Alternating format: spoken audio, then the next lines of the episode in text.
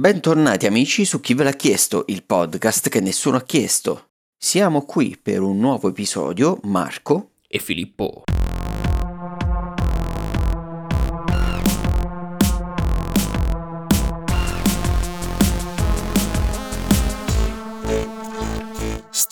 Oh, e come al solito iniziamo con le notizie videoludiche e quest'oggi ne abbiamo una veramente grande che sicuramente avrete sentito tutti. Perché? E la lascio dire a Phil. Perché Adriano Celentano e Gianna Nannini volevano un videogioco su di loro non era, non era questa? Sì, è proprio quella notizia. questa, questa, è una notizia no, cioè, però, cioè, nel senso, fa molto ridere, ma non è questa la vera notizia incredibile. La vera notizia incredibile è che Microsoft ha acquisito, acquistato e comprato e super preso Activision Blizzard. E, e cosa comporta questa decisione da parte della Microsoft? È ancora poco si sa perché comunque, cioè, eh, ragazzi immaginate che acquistare un'azienda o una compagnia è, è, sicuramente una mossa a lungo termine, cioè non è un, non è un qualcosa che tipo la, la, l'acquisto è stato fatto ieri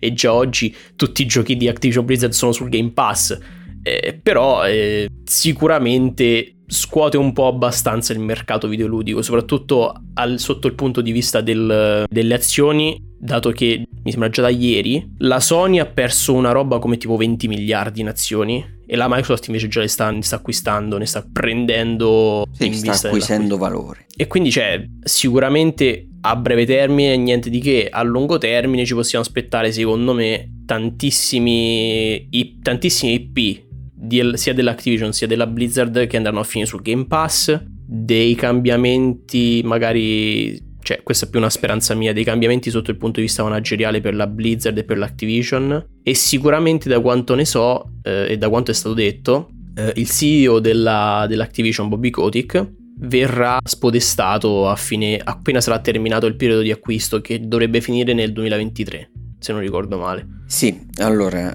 aggiungo qualche informazione a quello che hai già detto. Uh-huh. Intanto l'acquisizione è stata fatta per un valore di 69 miliardi di dollari sì, circa. Sì, sì, sì, o 69-72 miliardi di dollari comunque sì. No, no, 68,7 sarebbe. Ah, 68,7, ok. Sì, di preciso, però 69 circa. E sì, si concluderà, pare, secondo quanto ha detto Microsoft, nel 2023, Mm-mm. nell'anno fiscale. Vabbè, sì, del 2023, che in realtà sarebbe tra luglio 2022 e giugno 2023.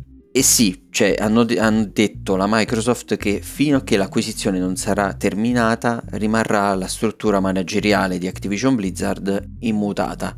Sì. Ma sicuramente ci saranno cambiamenti. Kotick verrà tolto perché si sa già che sarà Phil Spencer il CEO di Activision Blizzard. Che, che lui è già di Microsoft Gaming, diventerà CEO anche di Activision Blizzard. Sì. E quindi ci saranno dei cambiamenti e sicuramente i dipendenti saranno felici di Activision Blizzard. Eh, sai che no, in realtà ehm, allora, non lo so per certo perché io ovviamente eh, mi baso sul, su un po' sull'immediato, su quello che sta accadendo su Twitter, quindi prendetelo proprio con le ultra pinze, ciò che vi sto per dire. Però vedevo su, su Twitter c'erano delle notizie riguardanti alcuni indipendenti dell'Activision Blizzard che poco dopo la notizia dell'acquisto erano, cioè, erano tutti un po' impanicati, ma penso che fosse più dovuto al fatto molto semplicemente che non, non, fosse stato detto nulla piuttosto che dispiacere o comunque effettivamente riluttanza nell'acquisto.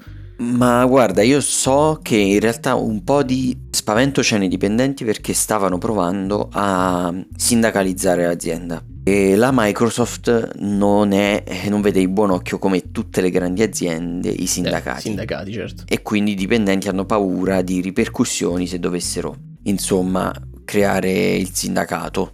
Sì, sì, o sì. comunque unirsi al sindacato. Quindi per questo io da quello che so c'è malcontento. Però sicuramente il servizio del Game Pass, passando al lato videoludico, verrà potenziato. E c'è questa acquisizione importante per Microsoft perché eh, sì, acquisisce tutte le IP di Activision Blizzard che sono tantissime e non dimentichiamoci che Activision Blizzard ha anche il settore mobile perché è proprietaria anche di giochi come Candy Crush che non sono giochi che portano pochi soldi no, no, all'azienda, eh? anzi forse portano più soldi de- di, del settore PC gaming o console gaming. Sì, no, abbiamo, già, abbiamo già visto in passato che per quanto noi siamo, per, per quanto noi, cioè io e Marco in generale un po' il videogiocatore medio di solito viene visto come quello che sta a casa con la console oppure col computer, in realtà ormai oggigiorno la maggior parte dei, dei cioè il, vi, il, vero videogiocatore medio è quello che sta sul cellulare, cioè perché loro, quello comunque eh sì. è gaming e ci sono molte più persone che giocano sui giochini per cellulare che non effettivamente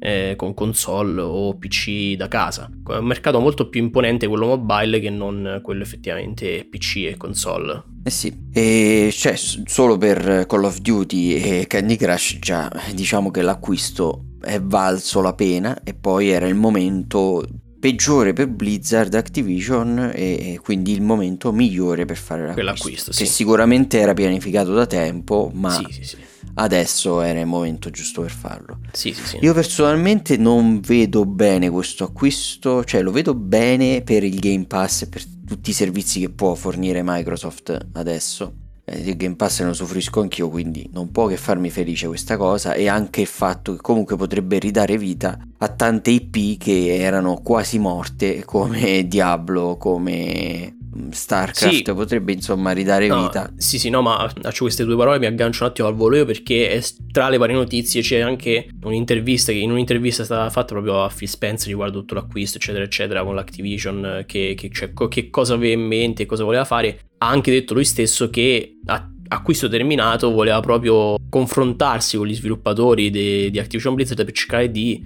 rispolverare essenzialmente anche, gli, anche i P vecchi, tipo mm-hmm. Exen, roba proprio eh, King's Quest, cioè proprio giochi vecchi vecchi che non sono più stati portati avanti insomma, gli vuole, vuole, un po' capire se c'è ancora, se ci può esserci interesse da parte degli sviluppatori a rispolverarli oppure se, cioè, se vogliono riesumare in qualche modo. Sì, che poi è, sarà semplicemente vi va di lavorare a questo gioco, se no assumiamo altre persone. Voi esatto, vi, vi, interessa Exen? Segnate qui sì o sì.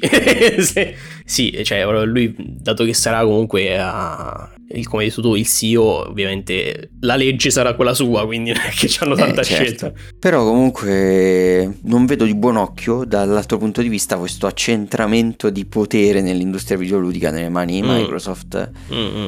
Eh, cioè che non dico che non abbia concorrenza, concorrenza c'è ancora e quindi non è una situazione grave, ma se dovessero continuare queste acquisizioni potrebbe insomma diventare quasi un monopolio da, da parte di Microsoft. Diciamo che la Microsoft sta un po'. si sta un po' diventando la Disney del mercato videoludico, ecco, cioè che si sta espandendo un po' troppo, però c'è da dire che mm, come abbiamo, come abbiamo, già detto in precedenza nell'immediato sicuramente non si vedrà cioè non, non succederà niente. Si, si, parla di cambiamenti per cui dovremo stare attenti i prossimi 5-10 anni. Nel senso ciò di cui vi stiamo avvertendo lo rivedremo tra molto non... ah sì gli effetti si vedranno a lungo termine. Sì sì. sì. Non è, non è sicuramente una roba di, da, dall'oggi al domani ecco. Sì e tanti si stanno interrogando su quale potrebbe essere la risposta di Sony. Secondo me non può sì, esserci non risposta, può rispo- nel senso che economicamente, economicamente, non ha il eh. potere che ha Microsoft, quindi non può rispondere con delle acquisizioni. No, deve no. giocarsela sul campo, secondo me, qualitativo. Deve fare giochi belli, sempre di qualità, non deve calarsene e solo in quel modo può tenere fedeli i propri clienti. Ma, si deve, ma si, Sony si deve un po' ingegnare sotto il punto, cioè si deve sia eh, ingegnare sotto il punto di vista della qualità, sia ingegnare sotto, sotto proprio altri orizzonti, cioè deve capire che non può effettuare acquisti importanti come fa quelli come ha fatti quelli della Microsoft, però può effettuare acquisti minori che magari sì. gli, a lungo termine gli andranno a fruttare altrettanti vantaggi, come ad esempio se per dirne una stupida si è comprata Crunchyroll che lì per lì cioè, sembra una, sembra una cavolatina, però comunque Crunchyroll alla fine sappiamo, cioè... Vabbè, lo è sinceramente. Sì, cioè, sì, sì, aggiunge sì. un servizio diverso da quello videoludico. Esatto, esatto, è quello, a- è quello il discorso, è quello il discorso, cioè aggiungere servizi non, vi- visto che non puoi eh, fare la stessa cosa che ha fatto Microsoft, aggiungi servizi non videoludici per essere mh, un'alternativa al Game Pass essenzialmente. Non lo so, cioè nel senso, quello non credo che porti più clienti alla PlayStation, mm, cioè alla Sony come eh, nel reparto gaming, però secondo me potrebbe eh, acquisire team che già collaborano con Sony, anche Square, la Square Ah, potrebbe dici? essere acquisita, cioè già diciamo Eh, fare però- le esclusive per Sony e costa molto meno la Square di Activision Blizzard, eh. Sì, sì, sì, no. Già potrebbe essere più fattibile. Per, tener, cioè per evitare che magari potrebbe prenderli Microsoft. Ah, beh, quello sì, però non lo so, non lo so, perché cioè la, la Square comprarla, cioè non- più che altro non, non so quanto gli convenga adesso. No, non so quanto siano disposti a, vend- a Esatto, vendere l'azienda cioè, più che altro. Esatto, e soprattutto, cioè, proprio adesso non, non li vedo né come disposti né come vantaggiosi da acquistare perché proprio sono in boom, la, la squadra è in boom, quindi con co, co, fa, Sì, fasi sì, 14. se la passa bene, ma quindi non venderebbero neanche. Eh, quindi- probabilmente. No, cioè, tanti, tanti ho visto che... Però era un'ip- un'ipotesi, una cosa ipotetica. Sì, sì, sì, ta- tanti ho visto, dicevo, suggerivano la Konami, però... Che, Non cioè, lo so. Nel senso che ci fai, nel senso, oggettivamente... eh, No, vabbè, quando si fanno questi acquisti, di fatto li si fanno più per comprare le proprietà intellettuali Esatto, le che per, esatto. per comprare l'azienda come struttura, diciamo. Cioè, se, se comprare la Konami la- lo vedrei solo per Silent Hill, visto che tutti quanti lo vogliono e lo attendono, però non, non lo stanno facendo. Però, boh, a parte quello, non lo so, non lo so. Va bene, ma direi che abbiamo dedicato abbastanza tempo a questa notizia, c'era da parlarne, ma adesso possiamo andare oltre. Sì, sì, sì, sì, ci siamo dilungati abbastanza. E se non ti dispiace do la mia notiziola videoludica Vai, vai, poi vai, lascio parlare te. L'altra notiziola videoludica è che Sony sta vendendo in Europa, cioè lo stava già facendo negli Stati Uniti da Natale, ma adesso anche in Europa, sta vendendo la PlayStation 5 con vendita diretta, cioè direttamente sul sito della Sony si può comprare la PlayStation 5 e prenotarla praticamente. Quando poi è disponibile viene spedita. E questa è una cosa buona per eh, evitare di dover correre su Amazon sul sito GameStop Esatto, impazzire. per fare l'acquisto sì, fare a gara con altre persone è una, una soluzione buona peccato che in Italia però non, non c'è Non ancora sia per ora c'è eh sì perché per ora c'è nel Regno Unito Germania Francia Olanda Belgio e Lussemburgo. Speriamo che arrivi anche in Italia perché così sarà molto più facile prendere una PS5. Sì, ma poi infatti penso che la maggior parte della frustrazione di, di questo periodo del non, poter, del non riuscire ad acquistare mh, che sia PS5 o schede grafiche o comunque qualsiasi bene di, di scarso- di- scarsa offerta cioè non so tanto i prezzi o comunque il fatto che anche i prezzi ovviamente però non sono tanto quello quanto più il fatto che proprio per, cer- per comprarla devi, ti devi impazzire cioè devi cercarla ovunque. Sì, sì, cioè se, se vuoi la PS5 ora come ora devi stare sempre a puntare i vari store online. Sì, Eh, sì, sì, quindi, sì, cioè- cioè, no- non, non puoi rilassarti. Esatto, devi, devi proprio stare. Cioè, praticamente il tempo che non passi, cioè che, che torni da lavoro, ti- se vuoi quello ti devi metti, devi, praticamente è un altro lavoro che ti devi mettere in allerta a cercare ovunque. E- No, vabbè, ci sono, ci sono dei servizi che Sì, possono sì, essere sì, usati che aiutano, Certo. tipo Just Track It, Just che It, funzionano, sì. E, opp- vari canali Telegram, Però e quindi quello che dico io sare- è- sarebbe molto più comodo se molto semplicemente mette, cioè, implementassero appunto un sistema di coda su quals- cioè, sui vari siti. Anche uno, anche metti, mi, cioè, mi metto in coda e finisco come 8, millesimo. Almeno so che sto in coda. cioè. che Prima è come fa la AMD per i drop delle loro schede video. Esatto, cioè almeno so che prima o poi toccherà a me, o, o- o- o con calma. Però sì, cioè, sicuramente No, oddio, buona- eh, no, scusami, però eh, cioè, ho detto una cavolata perché AMD lo fa eh, fino all'esaurimento scorte, cioè ti metti in coda per quella sessione di acquisti, poi dopo devi riprovare la volta dopo. Però li fa quasi settimanalmente. Quindi... Sì, da quello che so gli MD drop ci sono tipo ogni, ogni martedì, ogni martedì, ogni giovedì, cioè fa abbastanza spesso. Vabbè che per la MD diciamo che sto periodo di, sto periodo di scarsità delle, delle RTX è, è, non può, cioè non è altro che un bene, perché sta vendendo tantissimo rispetto a quanto sicuramente avrebbe venduto altrimenti. E quindi niente, brutto brutto periodo, però buona iniziativa della Sony. Lascio continuare a te per le notizie videoludiche. Le notizie videoludiche rimanenti in realtà non sono molte, vi avvisiamo, o meglio io vi avviso che sono usciti vabbè, vari titoli, eh, vi ricordo che è uscito eh, Yu-Gi-Oh! Master Duel a chi potrebbe interessare, cioè me e boh, tutti gli altri eh, scemi che giocano Yu-Gi-Oh! Ancora nel 2022. È uscito Yu-Gi-Oh! Master Duel. Che altro uscito ci sono state di importanza questa settimana che io non mi magari mi sfuggono. Uh, vabbè, a breve ci sarà a breve ci sarà Pokémon. Sì, per chi non lo sta già giocando, tipo sì, me, esatto. dopo ve ne parlerò perché sì, praticamente hanno rotto il day one in un sacco di posti, quindi mm. a breve ci sarà Pokémon e niente, per adesso per questa settimana è tutto.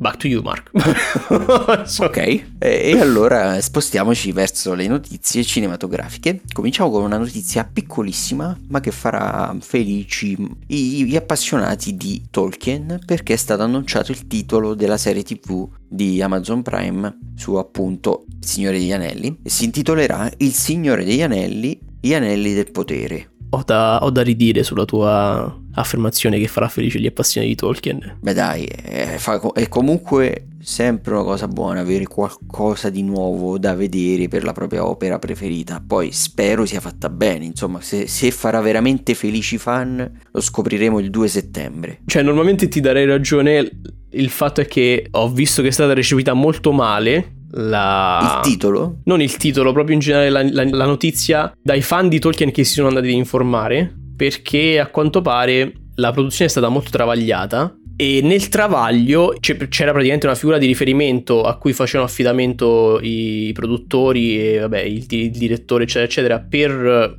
eh, le fonti informazioni riguardanti Tolkien. Chiamiamolo okay, l'esperto... Un esperto di Tolkien. Esatto, un esperto di Tolkien e la sua, cioè proprio ha abbandonato il set cioè se n'è andato. Ok. Perché non voleva più prendere parte a, alla produzione e quindi tutti quanti l'hanno recepita come notizia molto negativa e si aspettano un po' una schifezza. ok, vabbè, diciamo la premessa magari non è delle migliori, esatto. però comunque bisogna aspettare il 2 settembre di quest'anno per, per, farci un'idea, ecco. Esatto, esatto, ovviamente io non giudico il libro da cortina, vedremo quando esce se, è, se sarà Game of Thrones... Uh... Game of Thrones sì, poi, poi sappiamo come le fanbase prendano in generale le notizie sì, riguardo sì, la roba che amano cioè si tende un po' a ragionare troppo col a estremizzare, estremizzare. Sì, sì, sì. Va bene. Andando avanti, John Cena e Alison Brie saranno protagonisti dell'action comedy intitolata Freelance, che è questa che questo non so se sarà un film o serie tv, ma credo sia un film che vedrà questo operatore ex operatore delle forze speciali interpretato da John Cena che per scappare dalla monotonia della vita moderna ok. Nella vita moderna lo aggiungo io, eh. Okay. perché è, una cheat per chi esatto. saprà coglierla. Per chi, per, chi, per chi la sta scoprendo, per chi la scoprirà la lore. E, insomma, si mette a scortare una giornalista interpretata da Alison Brie che andrà ad intervistare un dittatore per cercare di salvare la sua carriera giornalistica perché non se la passa bene. E tutto sembra andare bene fino a che non c'è un colpo di stato proprio durante l'intervista e quindi si troveranno nei guai. Mi piace l'inci- l'incipit del film sono tipo quattro trame messe insieme. no, vabbè, è una trama. Eh. sì, sì. Giornalista scortata, intervista dittatore, boom. E quindi l'incipit potrebbe essere molto divertente sì. e il film sarà diretto da Pierre More, Morel, che è il regista di Io vi troverò. Ok. che sarebbe Taken in inglese. Sì, sì, sì, sì. Va bene, insomma ci sarà da aspettare perché per adesso non si sa niente, si sa solo che inizieranno le riprese in Colombia ne- eh, a febbraio e non si sa quando uscirà o come verrà distribuito. Un'accoppiata, un'accoppiata parecchio strana, la John Cena Brie Larson. Ma però eh, abbiamo visto John Cena ultimamente in No, John ruoli Cena- action, action comedy, Molto, molto portato, sì. sì, che secondo me si addicono molto a lui e Alison Brie è bravissima in ruoli eh, comici. Ah, ok, secondo me- Brie. Alison, sì. Ah, ho capito la- Larson. Ok. No, no, Alison Brie. Ah, ok, ok, ok. Allora va bene. No, infatti stavo per dire Brie Larson. eh, Alison Brie, se, se l'hai visto non lo so, ma era la protagonista di Glow, Sì, la serie tv sulle wrestle- sul wrestling femminile. sì, sì. No, ma se, ma- sì, ma se non ricordo male, io Alison Brie, la- prima volta che l'avevo avevo visto il suo nome era tra i titoli, mi sa, tra i titoli di Bojack.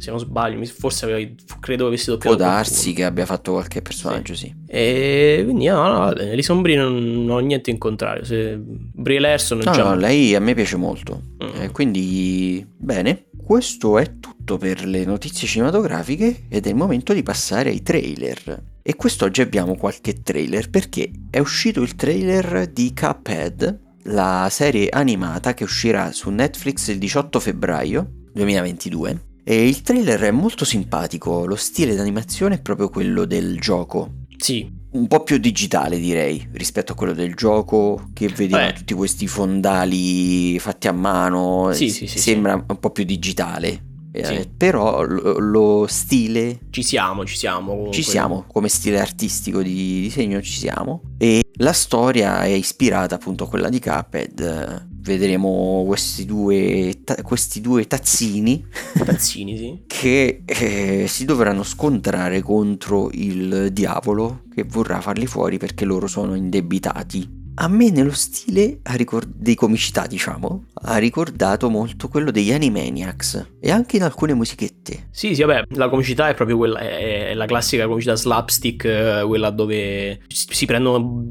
le botte da orbi e fanno e fa ridere come molto, tutto molto estremo. Mm, e quindi ci sta, cioè alla fine Sì, era sì, così sì. anche gli Animaniacs. Certo, no, infatti no, la, la, la cioè, fa ridere, ri- fa ridere. La trama, la trama è molto semplicemente, non è mai È stata... basilare. Sì, sì, ma non è, non è mai stata il punto, fo- il punto di forza di, di queste, di queste specie di cartoni e quindi no, per me anche ci sta molto sembra molto divertente. Eh sì, va bene, quindi aspettiamo di vederla su Netflix. Poi andando avanti abbiamo visto il trailer di Moon Knight, serie Marvel, in uscita su Disney Plus il 30 marzo, 30 marzo, sì. che eh, vede come protagonista Oscar Isaac nei panni di Moon Knight, che è praticamente un uomo con l'insonnia e questa insonnia gli dà poteri sovrannaturali. Allora, eh, beh, allora, il personaggio... ah, non, voglio- non non faccio spoiler perché io il personaggio di Moon Knight, di Moon Knight lo conosco e da quanto si, si evince credo che quantomeno sulla, sulla linea base del personaggio del, de- del fumetto ci si mantiene però sì vabbè diciamo che grosso modo è il protetto Moon Knight è il protettore delle persone che sono sveglie la notte essenzialmente è il protettore dei sonnambuli diciamolo così Sì, e sembra proprio questa serie l'origin story de- di Moon Knight. E quindi, beh, vedete il trailer che sia lunghetto, ma effettivamente credo dia solo l'incipit della serie. sì sì sì non, non fa spoiler pesanti Quindi Moon Knight 30 marzo su Disney Plus. Poi abbiamo visto il trailer di The Sky is Everywhere, che è questo film prodotto da A24, in uscita l'11 febbraio in Italia, che eh, uscirà il- invece il giorno di San Valentino su Apple TV Plus. Non so se l'11 febbraio in Italia uscirà al cinema o su Apple TV, ma credo su Apple TV. credo sì pure mm, anch'io penso su Apple TV E è la storia di una ragazza che ha perso sua sorella, nel senso che è venuta a mancare, e erano molto legate ed erano legate anche grazie alla musica e è praticamente la storia di come lei affronterà questa, questa perdita. Sì Cercherà insomma di riprendersi e nel farlo scoprirà nuove persone, nuove amicizie, nuovi amori e nuova voglia di vivere anche grazie alla musica a quanto pare. Il tutto comunque soffrendo per la perdita. Certo, solo che solitamente da, da, dai trailer a cui siamo abituati non è un... Ehm, cioè questo sembra molto più speranzoso, molto più uplifting che non... Ehm, cioè non affronta la perdita come qualcosa di devastante. Di definitivo, proprio... da cui non ci si può riprendere. Esatto, definitivo, devastante negativo. Piuttosto sembra concentrarsi sul, sul continuare la propria strada, sul proseguire, che la vita va avanti e... Mm anche questa felicità, tra virgolette, questa positività, ecco, la riflette anche proprio nei colori, nella fotografia, che è tutto molto più, tutto molto più vivido, molto più vivo. Sì, e poi la protagonista viaggia con la fantasia. Sì. E infatti ci sono diverse scene nel trailer in cui lei vede proprio le note musicali che volano, ad esempio. Mm. Vede insomma delle cose immaginarie. Cioè, immaginarie, sì. Cioè, noi vediamo quello che lei sta immaginando in quel momento in alcune scene del trailer. E insomma, quindi anche, anche questa componente.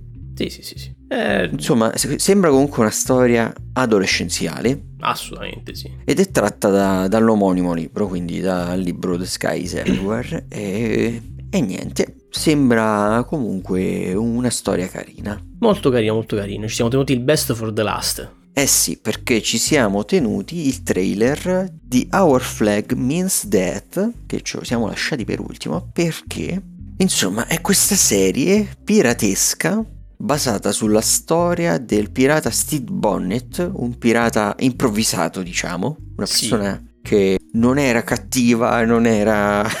no, lui, lui era un, un, giga scemo che letteralmente la, la, la storia di, di Bonnet riassunta è sto tizio assolutamente normale, proprio uomo comune che aveva una famiglia, che a un certo punto si stufa, eh, vuole vivere una vivata avventura, abbandona la famiglia e va a fare il pirata, ma vuole essere un pirata diverso. Sì, ma lo fa con la mentalità da imprenditore. Esatto.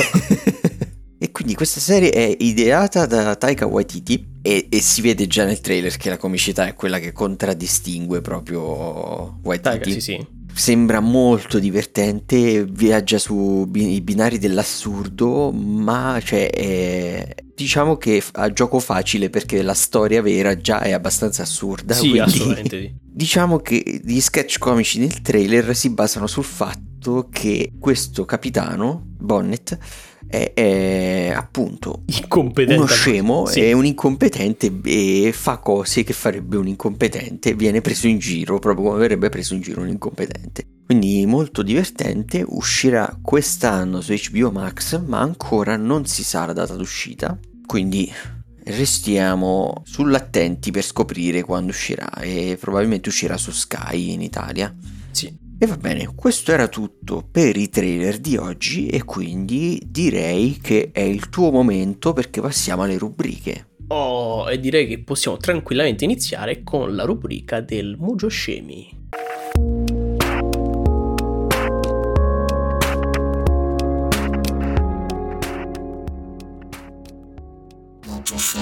E dunque finiamo sempre per proprio arrivare al punto dove io ti devo chiedere quale categoria tu vuoi affrontare oggi tra musica, giochi, scienza e mitologia.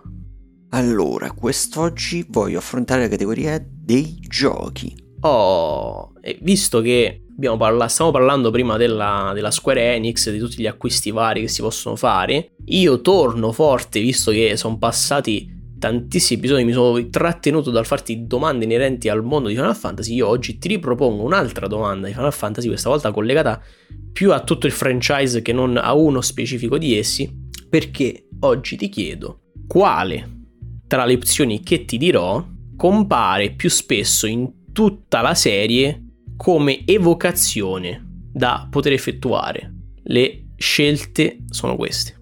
Il Chocobo, Chocobo, Chocobo, Ifrit, Mugol o Bahamut.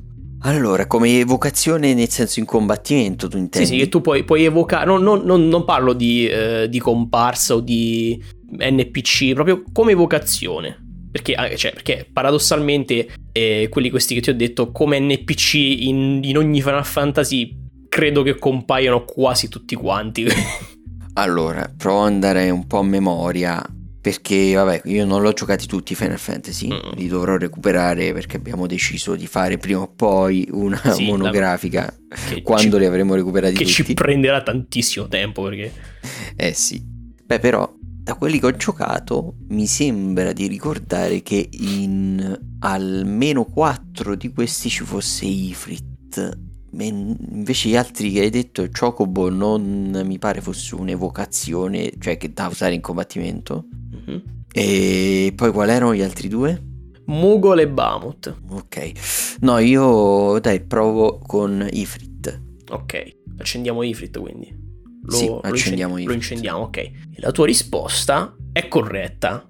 È corretta perché ovviamente sì, cioè come hai detto tu, eh, come hai detto giustamente, a parte Ifrit diciamo che è quello che proprio come vocazione è presente essenzialmente in tutti i Final Fantasy dove è possibile evocare insieme ai classici, ai classici altri elementali, quindi si parla di Shiva, eh, cioè proprio Shiva e Ifrit sono quelli più, più gettonati, loro ci sono praticamente quasi sempre. Cioè, ci stavano nell'8, ci stavano nel 7, ci stavano nel 9, cioè sono praticamente ovunque. E il Chocobo incredibilmente era la seconda opzione perché il Chocobo, l'evocazione Chocobo c'è, è molto scema in tutti i Final Fantasy, solitamente è la prima o tra le prime che prendi, però c'è. E invece Mugol e Bamut abbast- erano abbastanza di nicchia, Bamut soprattutto nonostante... Beh, Bamut è più un nemico che sì, un'evocazione sì, sì, che puoi fare. Lui nonostante compaia proprio praticamente molto spesso, se non quasi sempre in tutti i Final Fantasy, compare più come o nemico o come NPC, eh, come evocazione di per sé, non troppo spesso. Detto ciò, detto ciò, la risposta è giusta. Inseriremo un jingle della vittoria qui.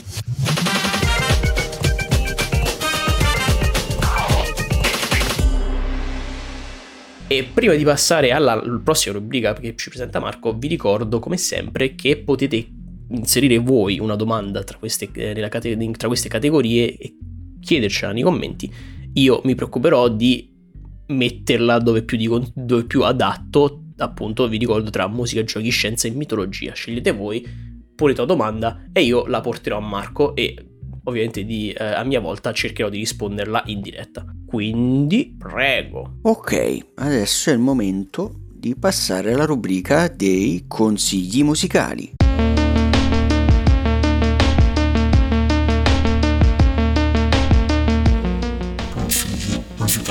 Oh, e quest'oggi vi consiglio un artista italiano che è un produttore di musica elettronica che si chiama Panoram. Ora, è questo artista romano che vive da molto tempo negli Stati Uniti, se non erro, cioè queste sono le informazioni che ho, ma sono anche difficili da reperire informazioni su questo artista, che è poco ascoltato in realtà, ma fa molti lavori da produttore anche al di fuori delle sue produzioni personali. E voglio consigliarvi tra le, i suoi album un EP in realtà e non un album perché all'interno di questo EP c'è de, una delle tracce che preferisco e che vi ho messo nella playlist dei consigli musicali di chi ve l'ha chiesto e questo EP si intitola Anova.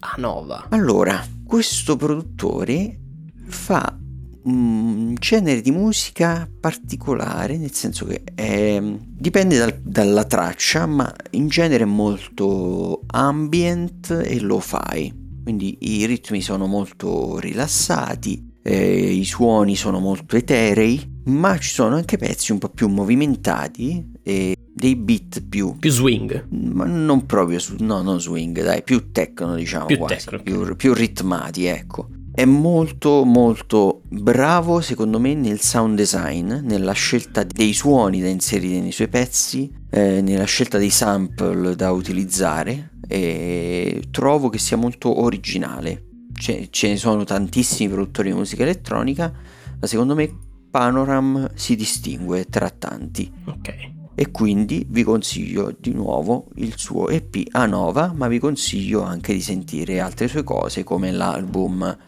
Everyone is a Door che è veramente molto molto bello. Ok, ok. E questo è tutto per il consiglio musicale di oggi e quindi possiamo passare alle recensioni.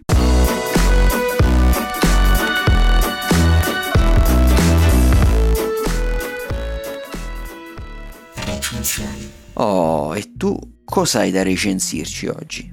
Io oggi vi offro la recensione di ciò che tutti quanti aspettano e vogliono sapere. Yu-Gi-Oh! Non Era una battuta, quello che volete sapere in realtà ce l'ha Marco, ma dovete aspettare. Esatto. Dovrete aspettare e io perché io vi porterò al volo questo, ci metterò 5 minuti dato che tanto è, è un gioco di carte collezionabili e c'era la base Duel Links. Yu-Gi-Oh! Master Duel, che cos'è? Yu-Gi-Oh! Master Duel è essenzialmente la versione digitalizzata del gioco di carte collezionabili di Yu-Gi-Oh! che c'è adesso attualmente nel mondo, eh, quello con le carte simpatiche eh, dai nomi buffi, eh, tipo il matematico, eh, e anche e soprattutto quello famosissimo in Italia per la serie Il animata. Matemago. Di Matemago, no, per la serie animata stupidissima che qual- sicuramente in un modo o nell'altro avrete visto, per sbaglio almeno. Il gioco di per sé è molto molto figo, è molto molto figo, incredibilmente non credo di aver visto cose a pagamento forzato, cioè si acquista tutto quanto grosso modo con le gemmine, le gemmine le potete f- prendere Con i soldi veri. anche con i soldi veri, ma con le missioni che per adesso devo dire si stanno dimostrando davvero molto generose. Mm, ancora non ho un deck completo, ma è anche vero che ci ho giocato all'incirca 4 ore e devo fare tutti quanti i contenuti. Attualmente ci sono due modalità di, di contenuti essenzialmente. Ci sono le modalità, vabbè, il classico duello, il duello o il duello classificato o il duello normale, che vabbè, eh, ovviamente andate contro un altro giocatore utilizzando un deck o preimpostato oppure eh, un vostro che vi costruite dopo aver spacchettato diverse volte le carte che vi possono servire, oppure la modalità solista, che è essenzialmente una sorta di chiamiamola modalità storia. Pensavo fosse una modalità musicale. Sì. No, no, no, è una modalità, è una modalità, no, una modalità storia che essenzialmente racconta le varie vicende, le varie trame possibili di tutti gli archetipi di Yu-Gi-Oh! Gli eroi elementali, i monarchi. È molto molto carino, molto simpatico. Può magari irritare un po' se non vi piace giocare con un determinato tipo di mazzo perché ve lo dovete sopportare per un poco, però diciamo che è utile sia per appunto fare le missioni e guadagnare le gemme e poi in modo da poi spacchettare e farvi il mazzo che volete, sia per impararvi tutti i vari archetipi che ci sono attualmente in gioco, così da o insomma se vi piacciono saperli giocare oppure se ve li trovate contro sapere che cosa fanno, come affrontarli. Diciamo quindi che è molto ben strutturato. Eh, la musica è illegalmente bella, proprio io non, non ho idea, pro- credo che abbiano speso, cioè abbiano pagato oro per la colonna sonora che non, non me l'aspettavo così fantastica, ai livelli, livelli veramente eh, dei Final Fantasy più titolati, più gettonati, più belli, ma è proprio bellissima. Poi scopriamo che in realtà hanno preso dei pezzi con eh, licenza free per tutti. e si immagini hanno preso dei pezzi gratuiti da internet che nessuno conosceva e li hanno messi a caso. Eh, no, e a livello grafico è molto bello, finalmente quando evochi i mostri, i boss monster quantomeno per adesso, ci sono dei modelli animati e fatti bene, con una risoluzione adeguata e non come due links che erano sgranatissimi. E quindi niente, per adesso per, per essere il gioco di carte di Yu-Gi-Oh! è tutto quello che volevo e di più. Se vi interessa Yu-Gi-Oh! se vi interessa il gioco di carte dategli un'occhiata, eh, è una buona alternativa a praticamente qualsiasi gioco attualmente in corso eh, sul mercato. E tutto qui per adesso tutti, un... tutti i giochi di Dark Souls. eh, Tu, tutti, tu, Dark Souls, eh, Call of Duty, tutti qua. Se voi giocate anche, anche a uno strategico, eh, provate Yu-Gi-Oh! che è una buona alternativa. eh, oddio, co- strategico ci può stare perché alla fine giochi di carte sono strategici. Perché riesco a fare esempi bene quando non ci riesco. Però con gli action direi no. Sì. Però detto ciò, un solidissimo 8.25. Così, per voglio tornare Eh. a dare un po' i voti a- a- approssimativi assolutamente scemi. Mm, Su 10. Tutto qua. Su, su 8.7. su, su un Yu-Gi-Oh! di. Fatevi voi la proporzione, scoprite che voto è. Basta. Va bene. E quindi se per te, per le tue recensioni era tutto, Yes. andrei io. Yes. Oh, e potrei parlarvi di Pokémon, ma vi parlerò prima di Afterlife. Maledetto. Perché è uscita la terza stagione di Afterlife, la serie tv scritta, diretta Sì. e interpretata da Ricky Gervais, che vede lui nei panni del protagonista che è un uomo rimasto vedovo per eh, purtroppo una malattia della moglie che eh, sente di non avere più motivi per vivere. L'unica cosa che lo tiene in vita è il fatto che ha un cane e che non vuole lasciare triste il cane sì. E questo è l'incipit proprio della serie in generale. E penso di averne già parlato, forse avevo anche recensito la seconda stagione, quindi recensisco la terza stagione. Allora, la serie, le prima e seconda stagione mi erano piaciute molto, anche se la seconda stagione era già un po' una ripetizione sì, della la, prima, aveva comunque, sì, aveva comunque senso però. Questa terza, purtroppo, è una ripetizione ancora della seconda. De, de, sì, eh, continua sulla strada della seconda ovviamente. e secondo me forse potevano essere accorpata seconda e terza stagione. Mm. Nel senso che tira tanto per le lunghe tante cose. Eh, tant'è che per eh, cioè, tante scene non vedo neanche protagonista Ricky Gervais, ma i personaggi secondari e alcuni sono più riusciti altri meno riusciti. Cioè alcune scene comiche eh, sono più belle altre meno belle in base al personaggio su cui si basano diciamo quindi è meno divertente secondo me delle altre stagioni perché la comicità comincia a essere un po' ripetitiva e dà dei toni che cioè i toni erano migliorati secondo me cioè nel senso eh, aveva dei toni più felici la seconda stagione rispetto alla prima e qui la terza invece sono peggiorati. torna ad avere dei toni più malinconici ok. questo non è per forza un male eh, questo è un, è un dato di fatto Diciamo che si riprende però questa terza stagione verso il finale, perché poi porta a una chiusura la serie sensata che eh, si chiude con questa terza stagione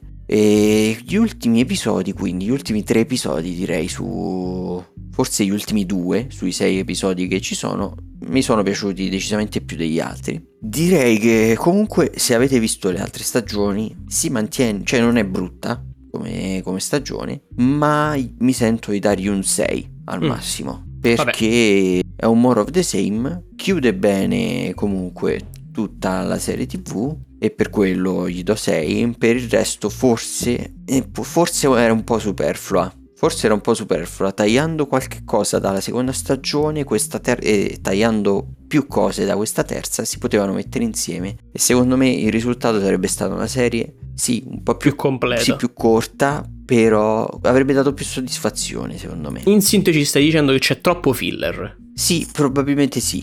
E troppo filler con meno idee brillanti a livello di comicità rispetto alla, alla, prima stagione ovviamente, ma anche rispetto alla seconda secondo me. Ok, e, qui, e, e mi stai anche dicendo che se io quindi volessi fare il, il Giga Brain seguendo la tua recensione di guardarmi la prima serie e poi skippare la prima stagione e poi skippare alla terza non lo posso fare perché sono connesse sì sono connesse Maledizione. al limite ti potrei dire guardati la prima stagione e poi fermati ah ok solo la prima questo. Sì perché secondo me la prima si può anche finire in quel modo un finale aperto non era brutta. Ok. Però ok cioè direi che 6 se lo merita comunque questa terza stagione. E principalmente perché poi va a colpire con alcuni argomenti eh, dei lati del mio carattere va a toccare delle corde che su di me hanno molto effetto ecco Okay. Quindi ho empatizzato molto per certe cose e mi è piaciuta alla fine. Immagino che tra, tra le corde importanti che tocca ci sia quello di non voler lasciare il cane da solo. Eh, no, perché non ho il cane.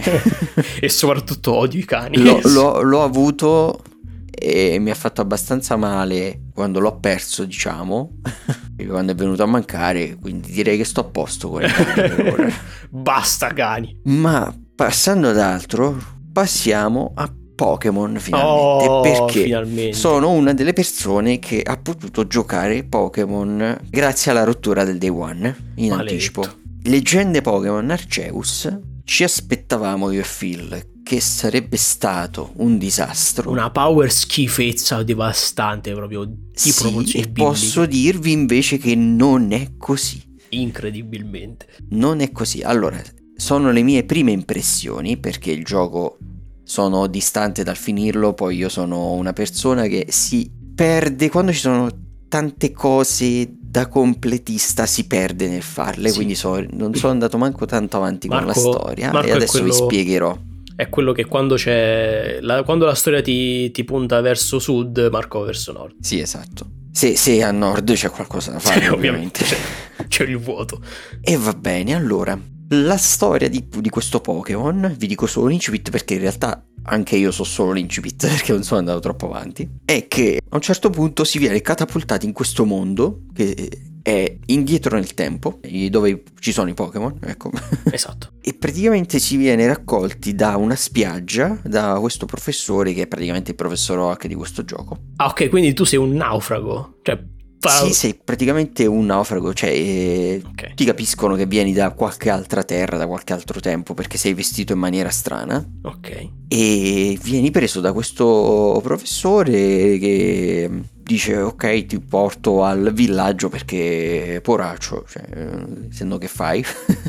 e nel frattempo lui perde i suoi Pokémon e tu glieli ricatturerai e tutti diranno oh wow ma allora sei un figo cioè tu sai catturare i Pokémon come nessuno sa fare nel nostro villaggio quindi ti arruoliamo. Co- ok. Sì e questo è l'incipit. E va bene l'incipit è banale ma eh, non, vi, non, vi, sto a raccontare altro no, praticamente eh, il gioco è strutturato a missioni diciamo cioè si va avanti con delle missioni eh, non è strutturato con la solita cosa del ah, devi andare a prendere le, le medaglie alle palestre, no, è diverso qui. E ci sono anche le missioni secondarie. Perché, ah, perché che non, spingono, non... sono funzionali perché spingono ad esplorare di più le varie aree del gioco, okay. eh, spingono a catturare più Pokémon, quindi funzionano, anche se sono di poche tipologie per ora, quelli che ho trovato sono in genere tipo completa la pagina del Pokédex di questo Pokémon, oppure ah, eh, catturami questo Pokémon e riportamelo. Cose banali, insomma. Sì, sì. Però vabbè, in un gioco dove praticamente l'unica meccanica è cattura Pokémon e combatti Pokémon, non è che si potessero inventare vabbè, sì, cosa. Eh, anche perché, cioè, da, ricordiamo da come ce l'avevano presentato, effettivamente alla fine non è che ci fossero chissà non c'era praticamente da fare niente nel mondo aperto, quindi cioè, c'era da catturare i Pokémon e basta. Eh. Mm, vabbè, allora partiamo invece con la struttura del gioco a livello di gameplay. La mappa di gioco è strutturata in aree, si accede uscendo dalla città all'area, a un'area della mappa, cioè si può scegliere in quale area della mappa andare. Sono delle macro aree, sono delle aree molto grosse, però non è un open world, ecco, è diciamo tante mappe grandi. Mm. Una volta entrati nella mappa non ci sono caricamenti, questa è una cosa molto buona a livello tecnico, quando si entra in un combattimento non c'è caricamento, o meglio il gioco carica mentre ti fa vedere il primo piano del Pokémon, cioè, quindi il caricamento è velocissimo, quando si esce dal combattimento non c'è caricamento, insomma molto bene da questo punto di vista. Vabbè, non ci sono caricamenti ovvi, insomma. E la cosa principale da fare è, è catturare i Pokémon cioè noi potremmo mirare i Pokémon, lanciargli le Pokéball per catturarli, senza combatterli. E i Pokémon possono essere eh, ostili, indifferenti oppure, eh, oppure, spaventati da noi, ecco. Ah, ok, ok. Se ci vedono. Perché eh, è comunque una delle meccaniche lo stealth, cioè ci possiamo nascondere nell'er- nell'erba è molto banale, eh, proprio ci si accuccia e si, si, cerca di avvicinarsi piano piano e così da lanciare la Pokéball senza essere visti o lanciare un Pokémon senza essere visti se li vogliamo combattere, così riprenderemo la sprovvista e avremo o più probabilità di catturarli o un turno in più extra per fare una mossa. Mi sono immaginato, mi sono immaginato che prendi proprio un Pokémon e glielo lanci addosso. E gli lanci la Pokéball dentro il Pokémon. Diciamo, queste, questa è la meccanica principale, quindi catturare Pokémon per completare il Pokédex. Ora, il Pokédex è diverso dal solito perché prima negli altri giochi Pokémon catturavi il Pokémon e la pagina del Pokédex era completa. Qui invece per completare una pagina del Pokédex bisogna fare una serie di task legate a quel Pokémon, tipo catturarne un tot, ci sono varie cose che man mano che le completiamo ci danno dei punti. Quando mm. si raggiungono 10 punti allora la pagina del Pokédex è completa, non serve farle tutte le task. Poi si, può, si possono fare tutte se siamo dei, dei, Beh, certo, dei pazzi malati tipo me. Esatto. Insomma, quindi le task possono essere tipo catture Pokémon, oppure vedi il Pokémon fare questa mossa un tot di volte, oppure cattura questo Pokémon eh, che sia eh, un tot di volte che sia più grande di un tot, mm. oppure catturano in diverse forme, o catturalo di nascosto, combattilo, sconfiggilo, cioè cose così. Ah, malo. Sì, fallo evolvere anche. Quante volte lo fai evolvere? Insomma, tutte queste task di questo genere che quindi ci spingono anche a catturare tanto, far, farli combattere i Pokémon anche perché magari dobbiamo vedergli fare le mosse o vedergli fare le mosse in versione rapida o, o potente perché sono, c'è anche questa meccanica che adesso vi dico e quindi si cattura tanto. La meccanica principale è quella. Ma è, è, a, a, riguardo, cioè, riguardo questo, ma è, c'è sempre il box immagino di Pokémon oppure... C'è il box, sì. E, e questo è un lato, un lato negativo del gioco, è sicuramente che il box non può essere ordinato rapidamente come il menu degli oggetti, come box eh, oggetti. infatti, infatti cioè, questo mi interessava, cioè, perché se, se, devi catturare così tanto e, e soprattutto devi, anche, anche, ad esempio come hai fatto tu, hai detto tu prima, farli evolvere tanto, Immagino sia scomodo dover tornare in città per prendere altri Pokémon. E... Allora, si può fare anche dalla mappa perché ci sono gli avamposti. Ok. Però eh, la, la, vera scomodità è liberare i Pokémon perché noi a un certo punto lo riempiremo il box, cioè catturiamo ah. tantissimi Pokémon. Quindi ogni tanto li dobbiamo liberare e liberarli in realtà è una meccanica utile perché ci fa prendere. In pratica non ci sono EV ed IV, ah. ma c'è il potere, cioè quanto è potenziata, diciamo, quella statistica del Pokémon si, eh, di base hanno delle statistiche, cioè hanno un livello di quella statistica i mm. Pokémon. Oltre al numero della statistica base, eh? Sì. Che non so fino a quanto può arrivare, se può arrivare fino a 10. E praticamente possono essere potenziate con degli oggetti che o si trovano o si prendono liberando i Pokémon. Ah, ok. Ogni tot di Pokémon che liberi ti dà questo oggetto. E sono di diversi tipi, c'è l'oggetto per potenziare la statistica tipo dall'1 o dallo 0 fino al 3, quello che potenzia dal 3 fino al 6 e così via.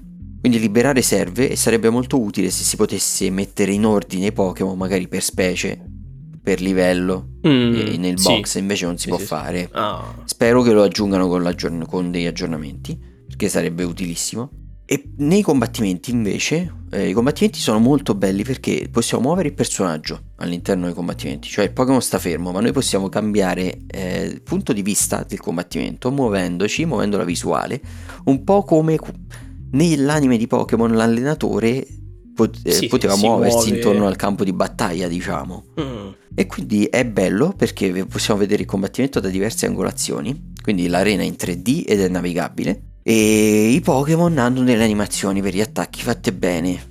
Cioè, eh, ad esempio, vediamo lanciargli le fiamme contro l'altro Pokémon, vediamo il Pokémon diventare una ruota infiammata e andare contro l'altro Pokémon, vediamo fargli, le, fargli fare le mosse, finalmente, ed è bello, è molto più bello rispetto ai vecchi Pokémon. Beh, certo.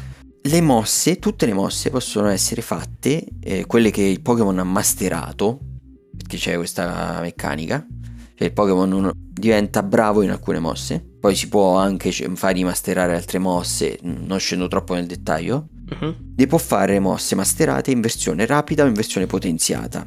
Eh, consuma più PP, cioè più punti mossa praticamente, sì. per fare le mosse in queste due modalità e lo si fa perché o si vuole fare più danno o si vuole essere più veloci per fare più attacchi perché c'è una lista di come si, di in quale ordine si agirà come nei, nei JRPG quindi c'è questo elemento strategico in più sì, che anche, è un buon elemento. Anche perché se non ricordo male eh, nel trailer faceva vedere che potevano esserci anche incontri contro più Pokémon. Sì, incontri contro più Pokémon dove tu deciderai contro quale Pokémon lanciare la tua mossa.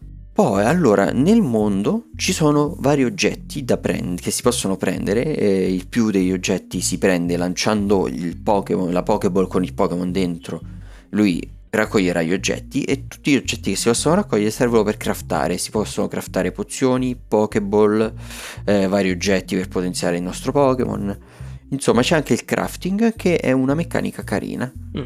e ci sta. Ma quindi cioè finora da come me l'hai presentato il, è, questo Pokémon è diciamo molto meno fatti la tua squadra preferita e usala per, vabbè, per affrontare gli allenatori e più cattura, cattura tutto quanto e, alle, e, alleva i Pokémon essenzialmente. Cioè alleva sì, tutti i Pokémon. È più, è più così sicuramente dal punto di vista del completamento del Pokédex e si progredisce diciamo le stesse ricompense che davano eh, le medaglie Qui, eh, ad esempio, che ti obbediscono Pokémon di livello più alto, cose così, eh, le dà il completamento del Pokédex in questo ah. gioco. Quindi è una roba indispensabile. cercare di completare il Pokédex. Tra l'altro fare catture, raccogliere oggetti, oltre, com- oltre ovviamente ai combattimenti, sono tutte cose che danno exp alla propria squadra di Pokémon. Ok. Bene, direi che a livello di gameplay ho detto più o meno tutto.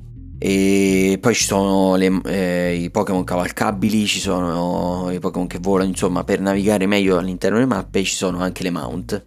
E allora, ora le mie perplessità a livello di gameplay, perché eh, i combattimenti mi sembrano un po' sbilanciati in realtà. Eh, con Pokémon di livello 16 non riesco a uccidere con una mossa Pokémon di, livelli, di livello 2. E, questa cosa è strana, cioè nel senso... Ah, ok. Quindi sono più sbilanciati... I Pokémon eh, sembra quasi che ci sia qualcosa che bilancia i Pokémon a prescindere dal loro, dalla loro differenza di livelli, come se ci fosse un bilanciamento artificiale, capito? Non legato alle statistiche. Forse è fatta in, è, è, è fatta in modo da far sì che tu non possa uccidere con un colpo un Pokémon per prevenire magari il fatto che tu non possa catturarli, se, eh, ci ho pensato esatto. anch'io, cioè è, sembra fatto tutto in modo effettivamente che tu possa anche con un Pokémon di livello alto attaccare un Pokémon di livello basso e non, non uh, ucciderlo con un suo colpo, così poi tu puoi catturarlo. Esatto.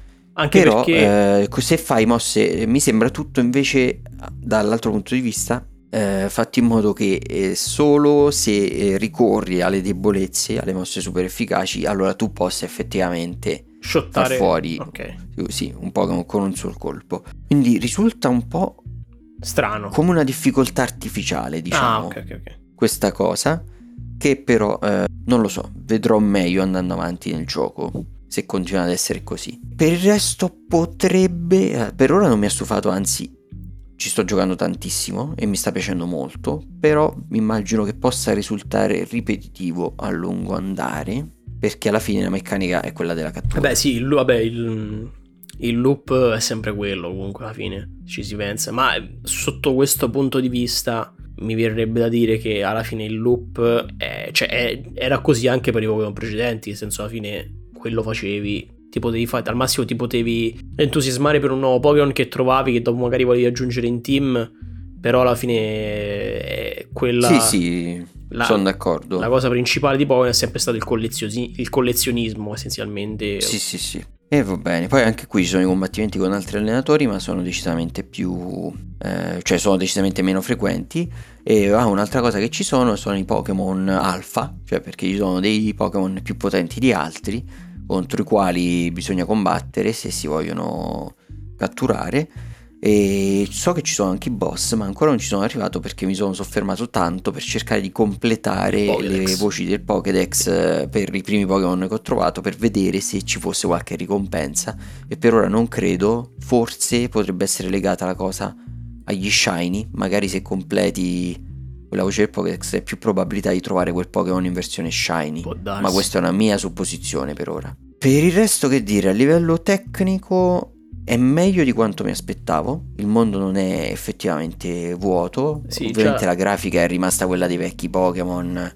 Già, già, che non va a scatti è, sì. è, un miglioramento in confronto a Sì, già è un miglioramento, assolutamente.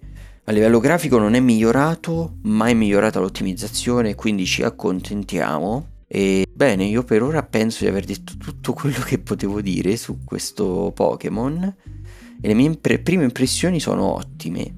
E non sento di potergli dare un voto, ma se proprio dovessi dargli un voto provvisorio, perché appunto ancora sono solo all'inizio, penso che gli potrei dare un 7,5, quasi, forse anche 8 sulla fiducia, perché a mio avviso è un buon capitolo di passaggio okay. con tantissime idee buone che sicuramente verranno implementate nel futuro. Eh, sì, verranno mantenute per il futuro perché secondo me funzionano. Almeno a me stanno piacendo molto e sto vedendo in giro che sta piacendo molto, non dal punto di vista tecnico ovviamente, ma sta piacendo molto dal punto di vista appunto del gameplay. Concettuale, sì, sì. Sì, hanno preso una direzione giusta, cioè hanno finalmente rinnovato il brand e secondo me lo hanno fatto nel modo giusto. Spero che continuino su questa strada perché Pokémon finalmente potrà ritornare a vivere e a splendere. Sì, dobbiamo sperare che non facciano un passo avanti e tre passi indietro, quindi speriamo, speriamo. Vabbè, penso di essere stato abbastanza esaustivo con questa recensione. È giunto il momento ora di ricordarvi le solite cose prima di salutarci, ovvero che il podcast si chiama Chi ve l'ha chiesto perché potete richiederci le prossime recensioni e noi recensiremo quello che ci avrete chiesto rispondendo così alla domanda chi ve l'ha chiesto? Ce l'avrete chiesto voi? Voi. Per farlo potete scriverci nei commenti o in messaggio privato sul nostro profilo Instagram chi ve l'ha chiesto podcast oppure potete mandarci un messaggio vocale su anchor.fm dove noi hostiamo il nostro podcast. Oltre a questo potete anche proporci le prossime domande per il quizzone Mugio Scemi e potete anche proporci i prossimi consigli musicali e vi ricordo che potete anche proporci la vostra musica o la musica di vostri amici se appunto siete musicisti o avete amici musicisti.